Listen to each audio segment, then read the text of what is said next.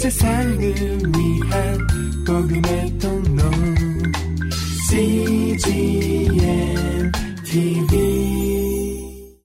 우리는 지금까지 로마서 일 장부터 사 장까지 내용을 공부를 했습니다. 구원의 필요성, 그 본질, 그리고 구원을 얻는 방법에 대해서 바울로부터 소개를 받았습니다. 인간은 돌이킬 수 없는 죄인입니다. 그 죄의 결과가 하나님의 영광에 이르지 못하게 한 것입니다. 모든 사람이 죄를 범했음에 하나님의 영광에 이르지 못하더니 하나님을 잃어버린 것입니다. 하나님을 떠나게 된 것입니다. 그래서 인간은 하나님이 주시는 모든 축복으로부터 단절되고 말았습니다. 따라서 인간에게는 구원이 절대적으로 요청되는 것입니다. 구원은 사람이 만들 수 있다면 얼마나 좋겠습니까?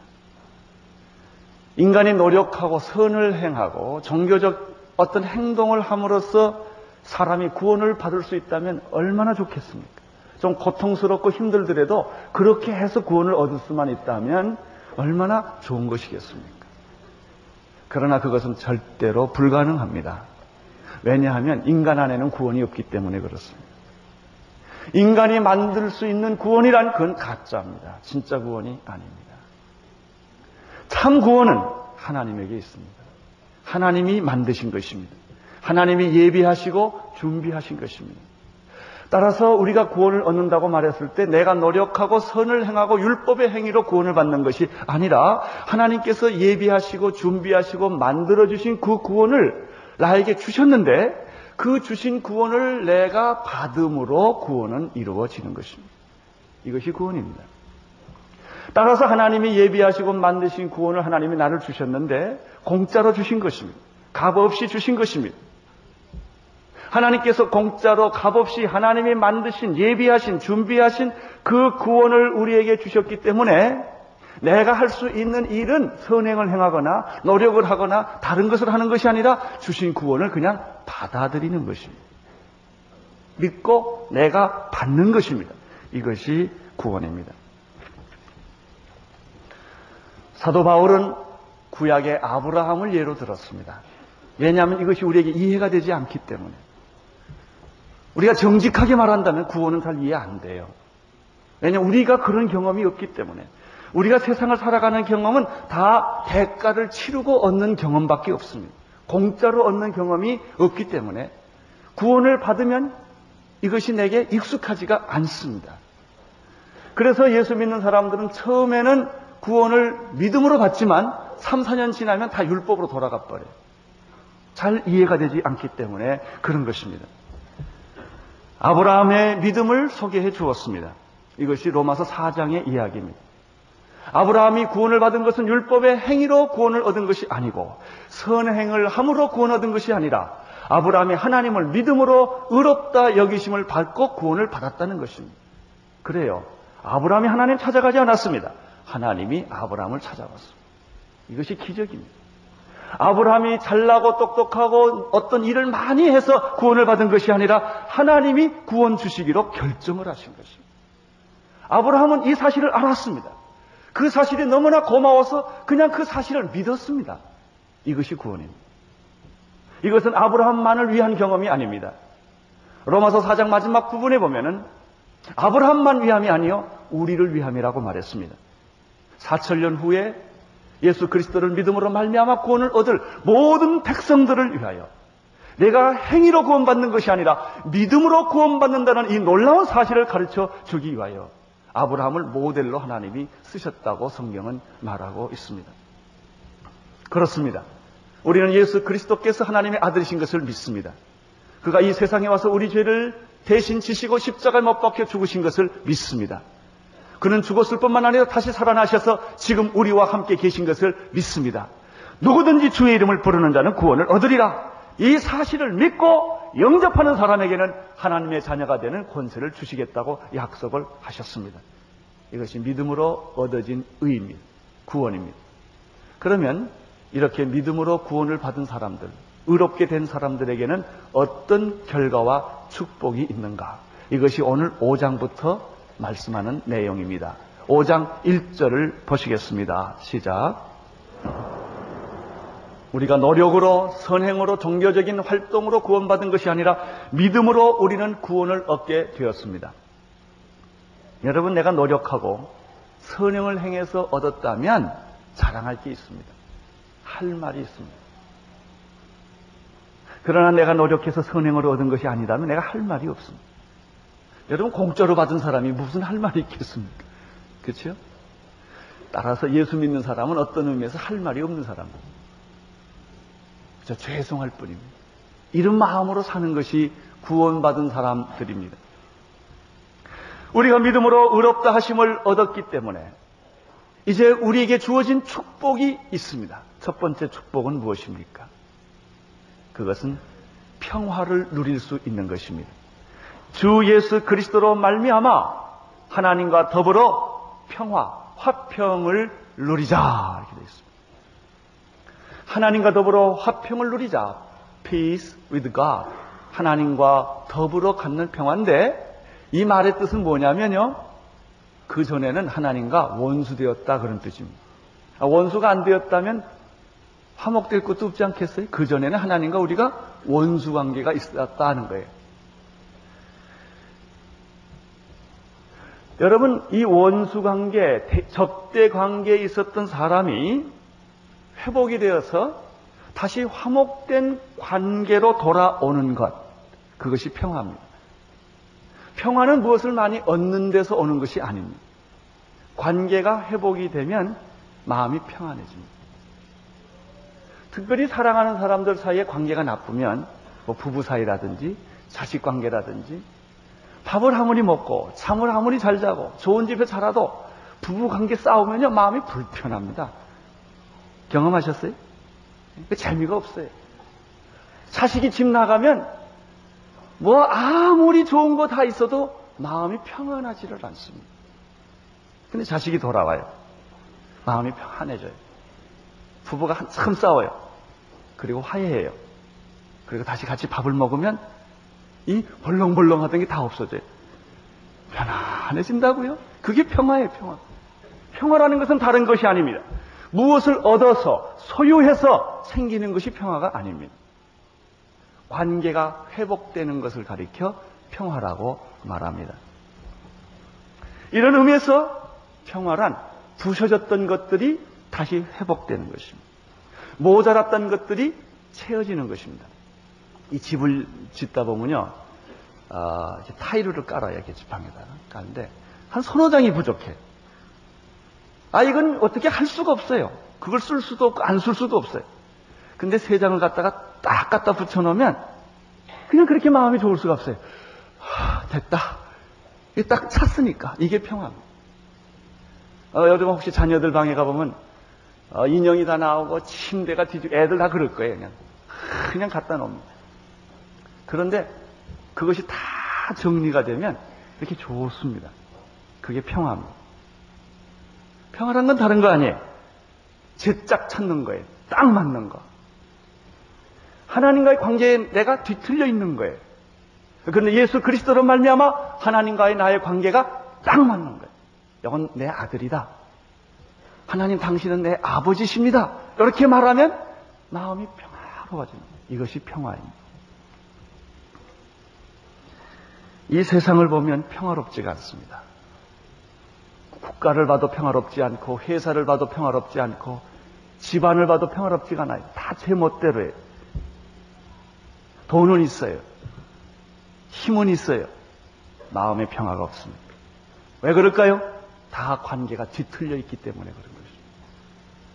하나님과의 관계가 뒤틀려 있기 때문에 하나님과의 평화가 없습니다. 사랑과의 관계가 다 뒤틀려 있기 때문에 속고 속이고, 죽고 죽이고, 겉으로는 웃지만 뒤에서는 다 이렇게 칼을 대들이고 있기 때문에 사람들의 영혼에는 깊은 평화가 없습니다.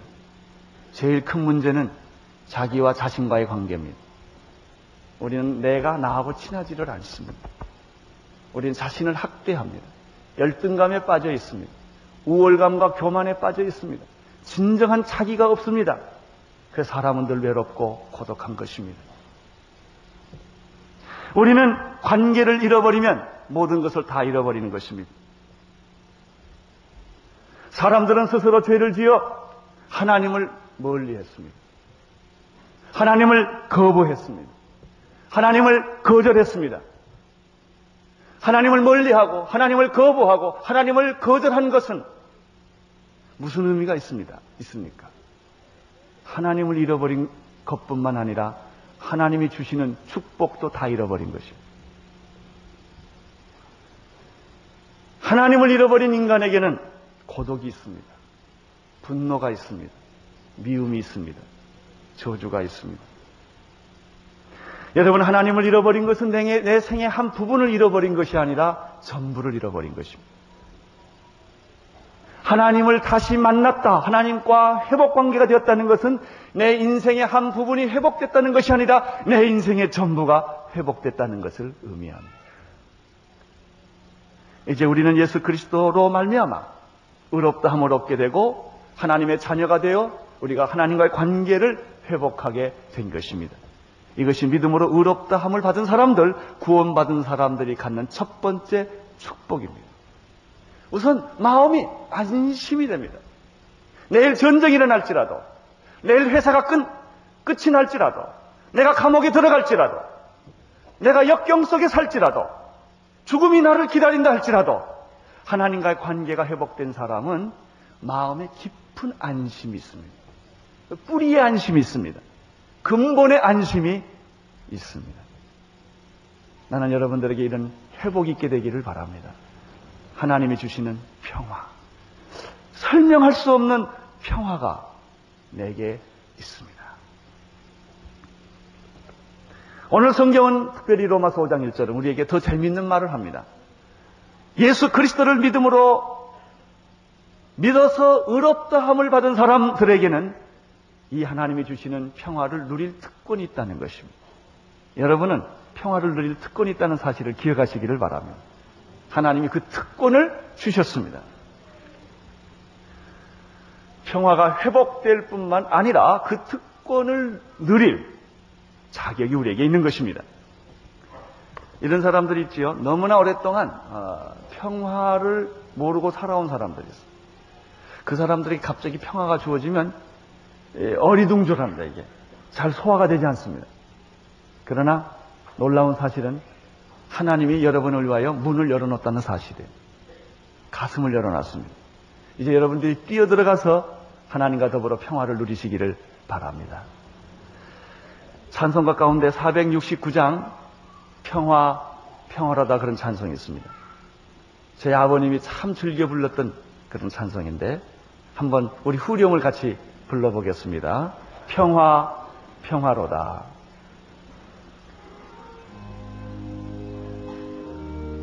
여러분에게는 평화가 있습니까? 평화, 평화로다. 하늘 위에서 내려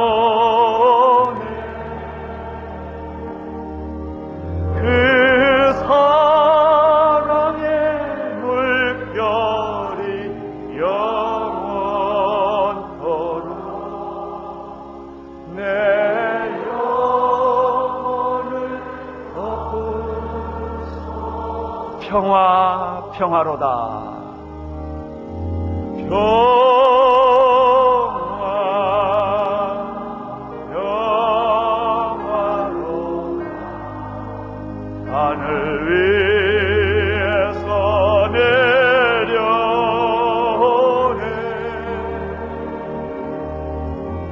그 사랑의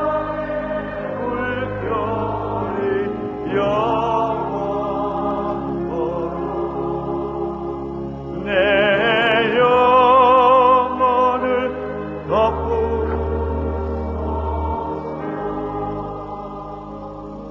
평화란 전쟁이 끝난 상태에서 오는 것이 아니라 전쟁 중에 있는 것이 평화입니다. 총알이 날라와도 마음에 하나님을 믿고 신뢰하는 평화가 있습니다. 교도소에서 나와야 평화가 있는 것이 아니라 바울처럼, 바울과 실라처럼 교도소에서 매를 그렇게 얻어맞고 밤 한 시, 두 시에 일어나서 찬송을 부르는 평화입니다. 이 평화가 여러분을 지배할 수 있게 되기를 바랍니다. 평화를 누리십시오. 하나님의 평화를 여러분의 것으로 만드십시오. 두 번째입니다. 믿음으로 예수 믿고 구원받은 사람에게 주어지는 축복과 특권은 무엇인가? 두 번째, 은혜 생활입니다. 이 절을 보십시오. 이 절 시작. 또한 그로 말미암아 우리가 믿음으로 서 있는 이 은혜에 들어감을 얻었으며, 거기까지 보겠습니다.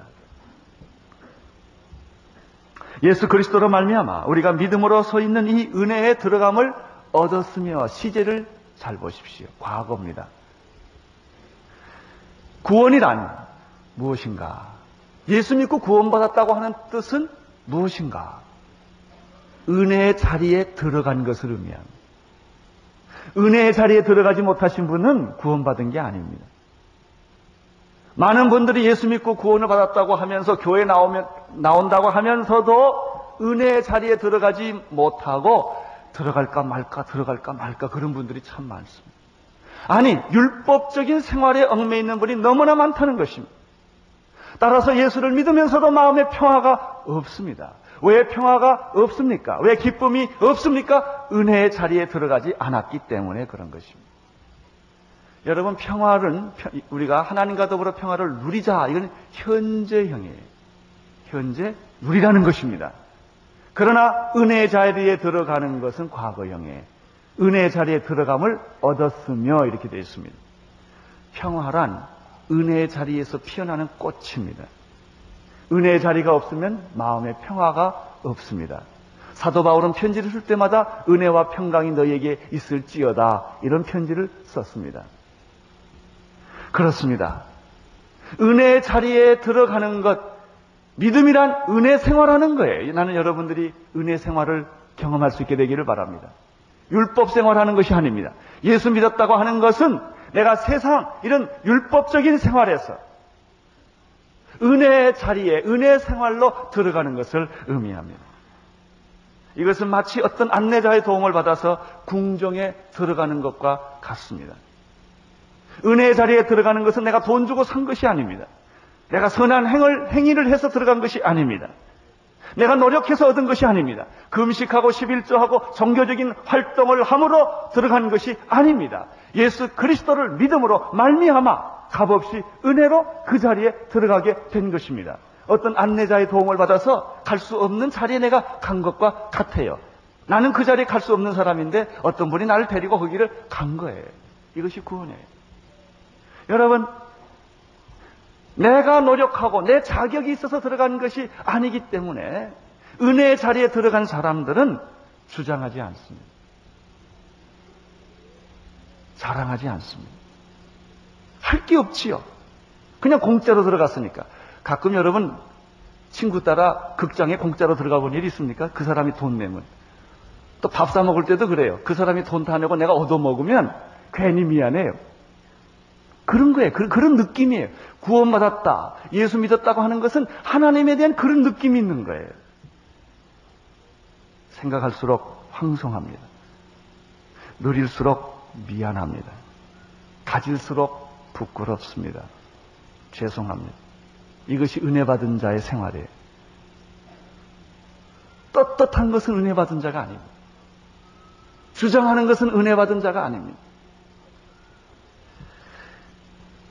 그 사람은 더 이상 남의 것을 빼앗으려고 하지를 않습니다. 내가 왜 불행한가? 저도 내 건데 왜 저 사람이 가지고 있지? 뺏는 거예요.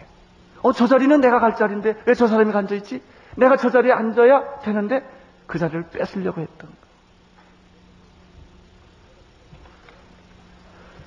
그래서 투쟁을 하고 싸웠고 음모를 꾸몄던 거예요. 그렇게 살아왔어요. 그것이 보통 세상 사람들이 사는 모습들입니다. 근데 은혜를 받으면, 구원을 받으면 받은 게 너무 많아요. 갑자기. 너무 커요. 이걸 나 혼자 다 감당할 수가 없어요. 나누어주고 싶은 거예요. 공짜로 피우고 싶은 거예요. 예전에 내가 가지고 있었던 것이 너무 부족하다고 생각했어요. 그러나 은혜를 받고 나서는 가진 게 너무 많아요. 오늘 산다는 것이 기적이에요. 내가 이렇게 산다는 것이 축복이에요. 건강하다는 것이 너무나 미안해요. 병든 사람을 보면. 이런 마음이 자꾸 드는 것입니다. 이것이 은혜 받은 사람입니다. 은혜 받은 자의 생활입니다.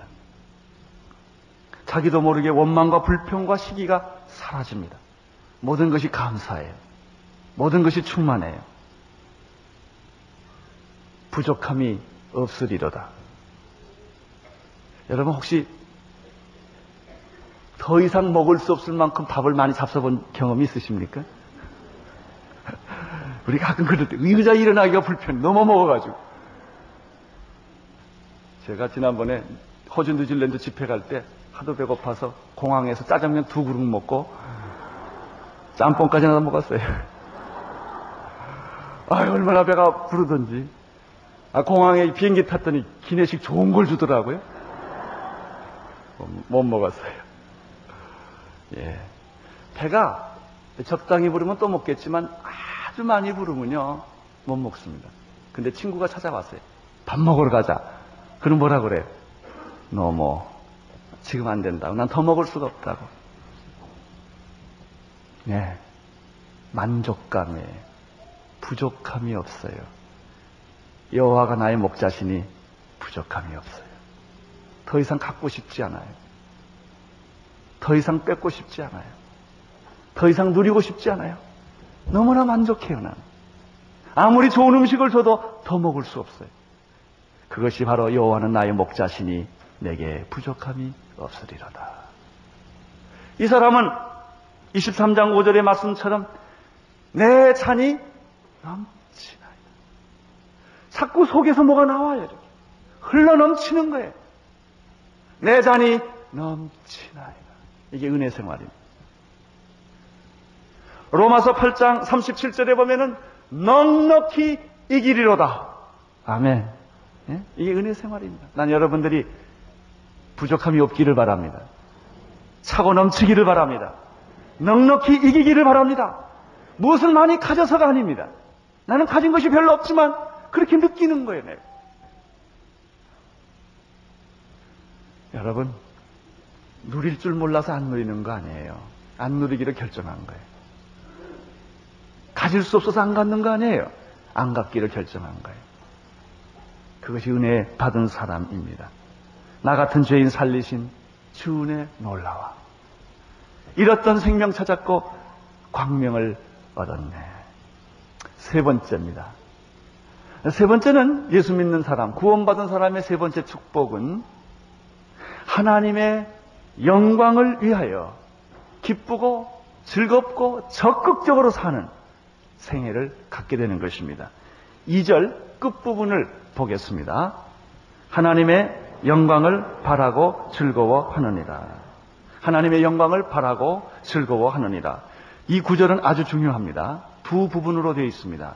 하나님의 영광을 그리고 바라고 즐거워하느니라. 여러분 왜 사십니까? 인생의 목적이 무엇입니까? 여러분 인생의 목적을 발견하셨습니까? 돈을 버는 목적을 발견하셨습니까? 여러분 돈 버는 건 목적 아니에요. 그건 과정입니다. 결혼하는 것은 목적이 아니에요. 왜 결혼하셨죠? 애기 낳는 건 목적 아니에요. 왜 애기를 하셨죠? 여러분 왜 사시죠? 왜 공부하시죠? 목적이 있어야 합니다. 인생에 목적이 없는 사람, 여러분 목표가 없는 사람을 가리켜 방황한다는 말을 합니다.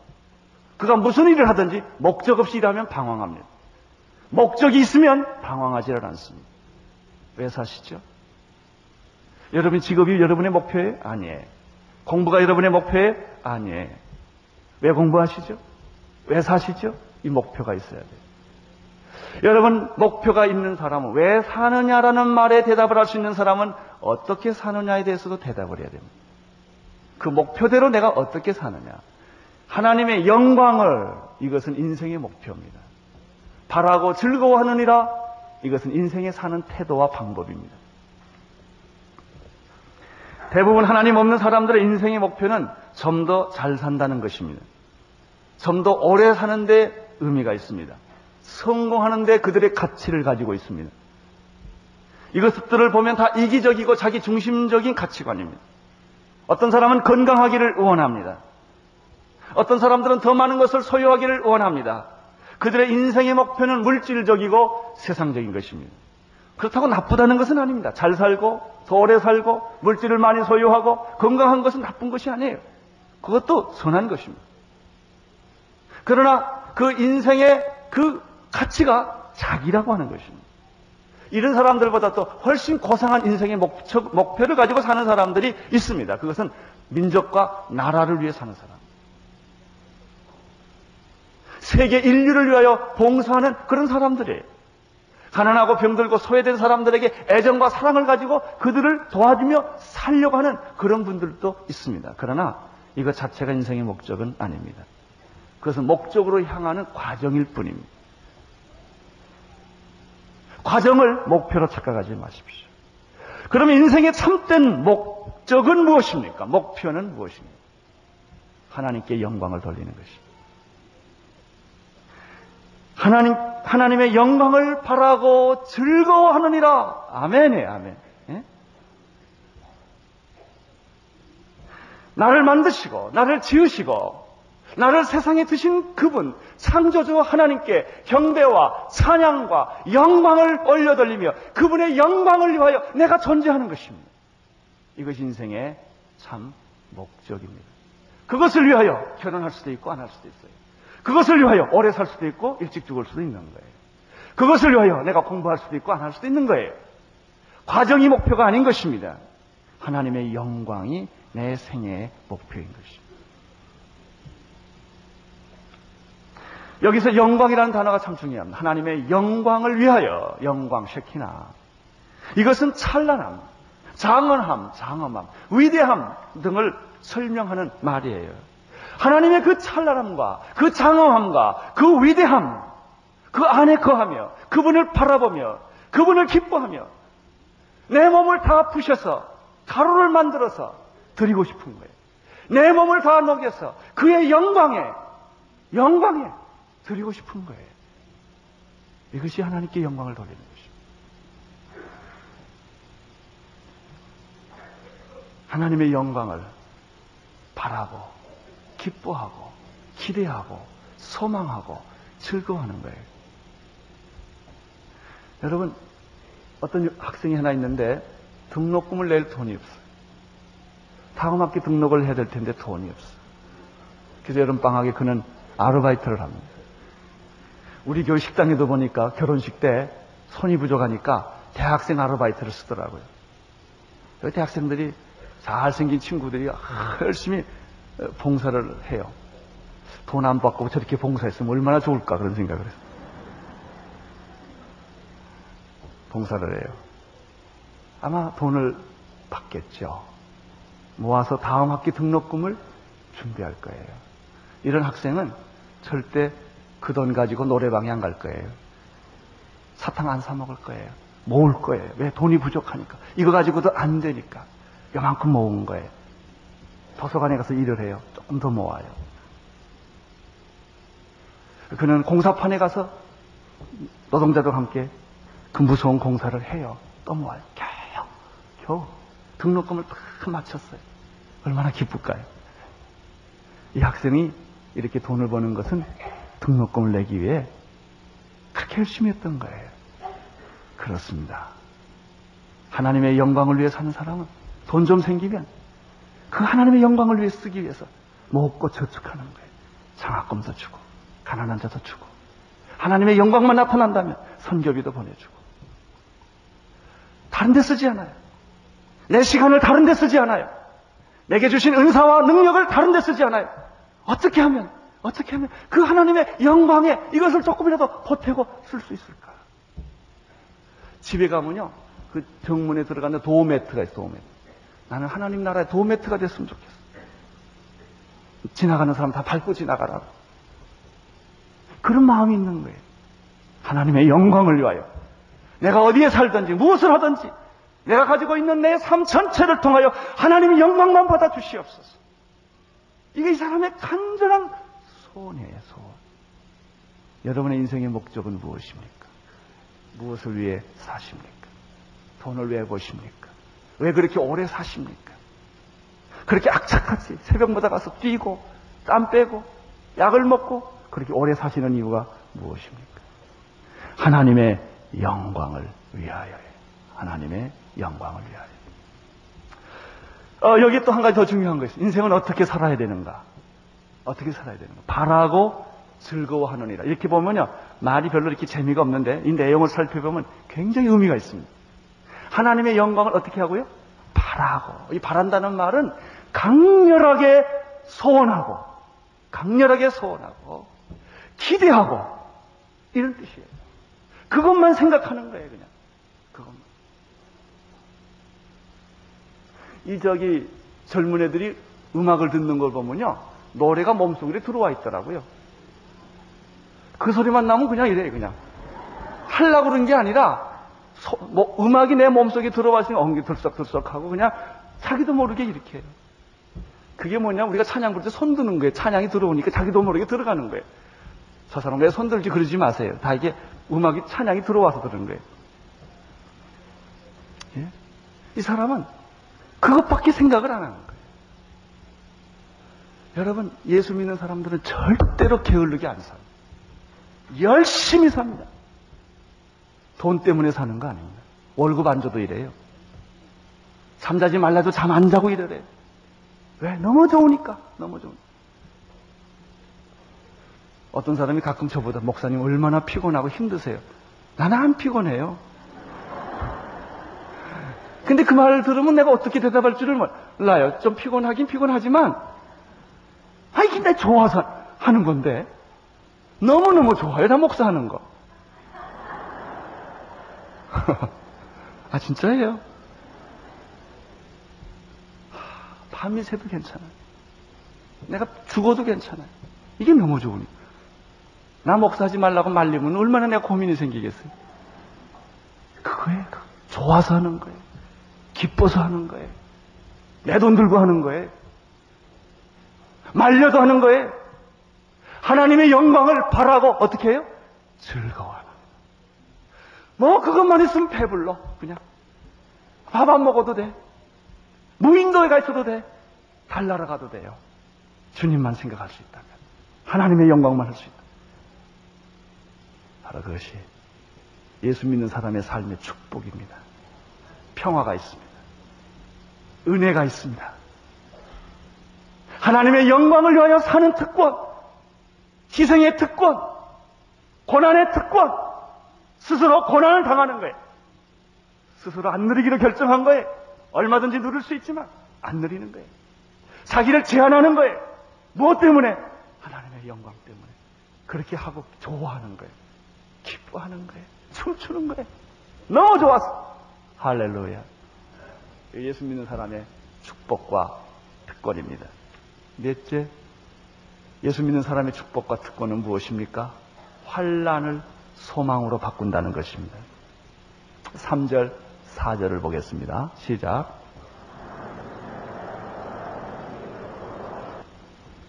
여기서 말하는 환란이란 환경적인 어려움과 육체적인 고통을 의미합니다. 우리가 예수 믿고 세상에 살면 젖과 꿀이 흐르는 가나안 땅에 사는 게 아닙니다. 저는 요즘 한동대학 일을 맡아서 기도하면서 내가 모세를 처음으로 이해하기 시작을 했어요. 홍해 앞바다에 서 있는 모세. 크리스천의 삶이란 다 그런 거예요. 절망 속에서 살아있는 거예요. 생존하는 거예요. 사도 바울도 고린도 후서 십일 장 이십삼 절 이십칠 절에서 이렇게 말을 했습니다. 자기가 당했던 환란을 쭉 리스트를 만들어 봤어요.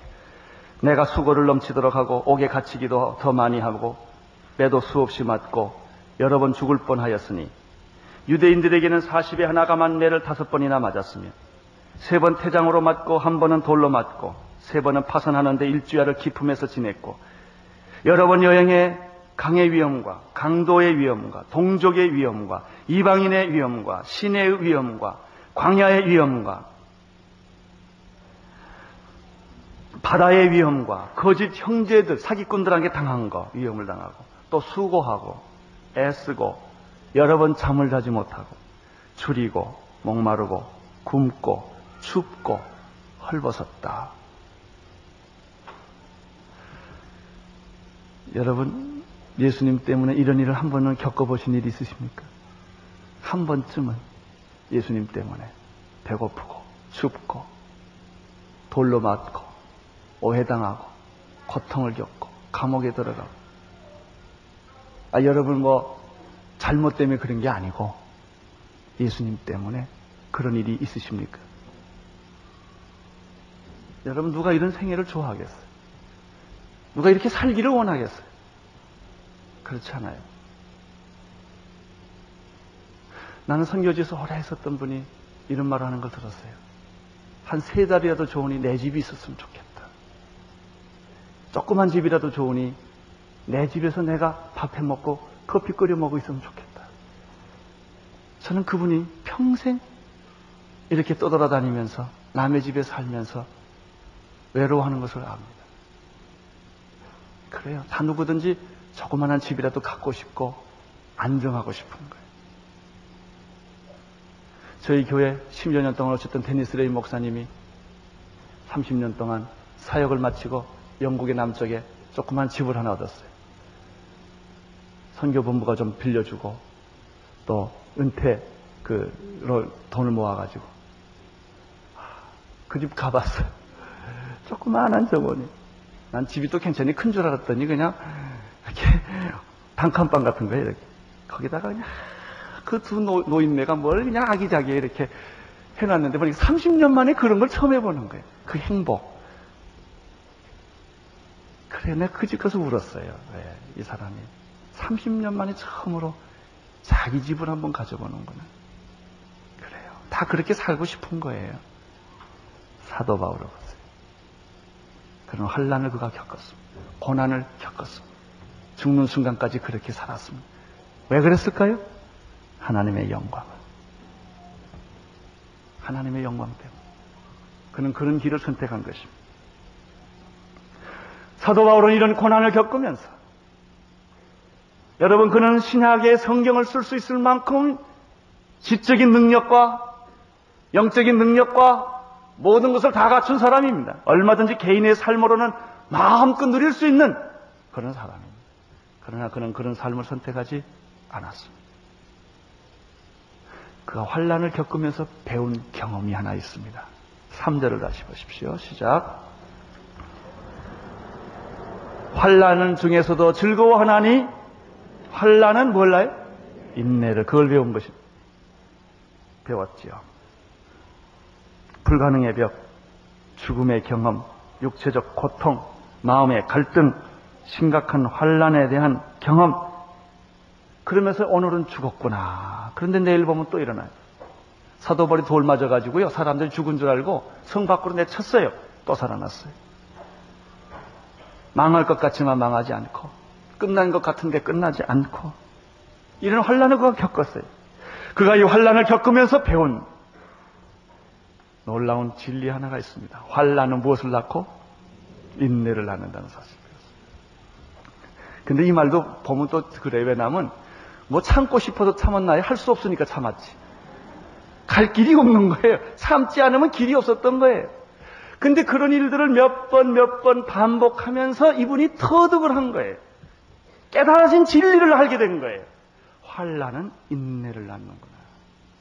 환난은 인내를 만드는. 두 번째입니다. 인내는 무엇을 만들어냅니까? 연단을 만들어내요. 그런 여러 가지 환난을 겪고 참고 또 기다리고 또 참고 오해받고 고통을 느끼고 말할 수 없는 마음의 상처도 받으면서 이렇게 지나다가 보니까 놀라운 사실 하나를 바울은 경험했어요. 불순물이 없어지고 있다는 거예요. 그래요. 감옥에 들어가면 소유물이 작아집니다. 불필요한 걸 우리는 너무나 많이 가지고 있었던 거예요. 그게 다 필요 없다는 사실을 알게 됐어요. 불, 불순물이 없었어요. 불필요한 것들을 다 빼기 시작을 했어요. 다시 말하면 살 빼는 거예요. 살 빼는 거. 인내는 몰라요? 연단을. 그래서 순수해지기 시작한 거예요. 마치 돌이 불 속에 들어가서 다른 건 다 빼버리고 순수한 것을 만들어내듯이, 정금처럼 만들어내듯이 내 인생에 가장 아름답고 순수하고 결정적인 것이 이제 남아요. 예전엔 이것도 좋고 저것도 좋았는데 이제는 고난을 겪어보니까 그렇지 않아요. 중요한 것만 남아요. 중요한 것. 죽음 앞에 서 있는 사람들은 중요한 것만 남는 거예요. 사도 바울이 이걸 얻었어요. 연단을 하게 됐습니다. 연단은 무엇을 낳고? 세 번째, 소망을 낳는다는 걸 알았어요. 드디어 귀가 열렸어요. 눈이 띄어졌어요. 가슴이 뻥 뚫린 거예요. 그는 땅에 살다 하늘로 올라간 거예요. 그는 진리를 본 거예요. 영원한 소망이 무엇인지를 그는 보게 된 거예요. 영원한 가치가 무엇인지 그는 알게 된 것이, 무엇을 위해서 내가 살아야 되는지, 어떻게 사는 것이 의롭고 올바른 삶인지 그는 알게 됐습니다. 환난은 인내를, 인내는 연단을, 연단은 소망을. 할렐루야. 사람들이 싫어하는 이 환난 속에서 사도 바울은 보석을 발견해 낸 것입니다. 인생의 보석을 발견해 낸 것입니다. 나는 여러분들이 이런 소망을 발견할 수 있게 되기를 축원합니다. 소망이 백일몽이 아니기 위하여 하나님이 어떻게 하셨습니까? 오 절입니다. 시작. 성령을 주셨습니다. 할렐루야. 구원받은 자에게 성령이 있습니다. 성령을 주셨습니다. 이 성령으로 말미암아 우리 마음속에 무엇이 부어졌습니까? 하나님의 사랑이 부어졌습니다. 이제 우리는 두 가지 단어로 모든 이야기를 요약할 수 있습니다. 성령과 사랑입니다. 성령 생활을 하십시오. 사랑의 생활을 하십시오. 소망이 부끄럽지 않게 되는 것입니다. 기도하겠습니다. 하나님 아버지, 구원을 주신 것을 감사합니다. 하나님과 더불어 평화를 누리자. 은혜의 자리에 들어가라. 하나님의 영광을 위하여, 그리고 환난을 소망으로 이 모든 축복을 주신 주님께 감사를 올려돌립니다.